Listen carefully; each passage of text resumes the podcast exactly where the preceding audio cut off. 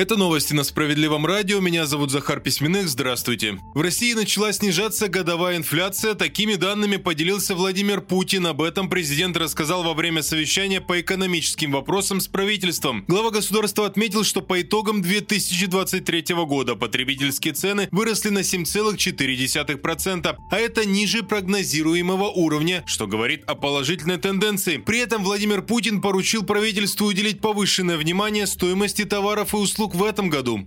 Участникам СВО и членам их семей бесплатная парковка. С такой инициативой выступили в партии «Справедливая Россия за правду». Соответствующий законопроект внесен в Госдуму. Суть в том, чтобы разрешить участникам СВО свободно парковаться на платных городских парковках. Сергей Миронов рассказал, что к нему и его коллегам постоянно обращаются с подобными просьбами. Лидер «Справедливоросов» уверен, что это значительно упростит жизнь военнослужащим и не потребует больших затрат бюджета.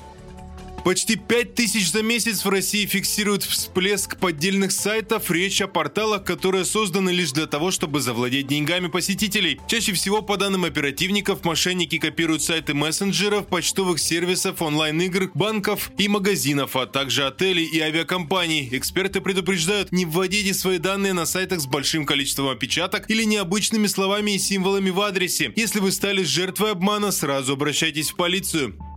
В России дефицит нянь, об этом пишет РБК со ссылкой на различные кадровые агентства. Спрос резко вырос в январе этого года. По сравнению с прошлым годом количество вакансий увеличилось сразу на 43%. Эксперты объясняют это большой занятостью населения. Родители не хотят или не могут постоянно проводить время с детьми из-за работы, при этом готовы платить за няню.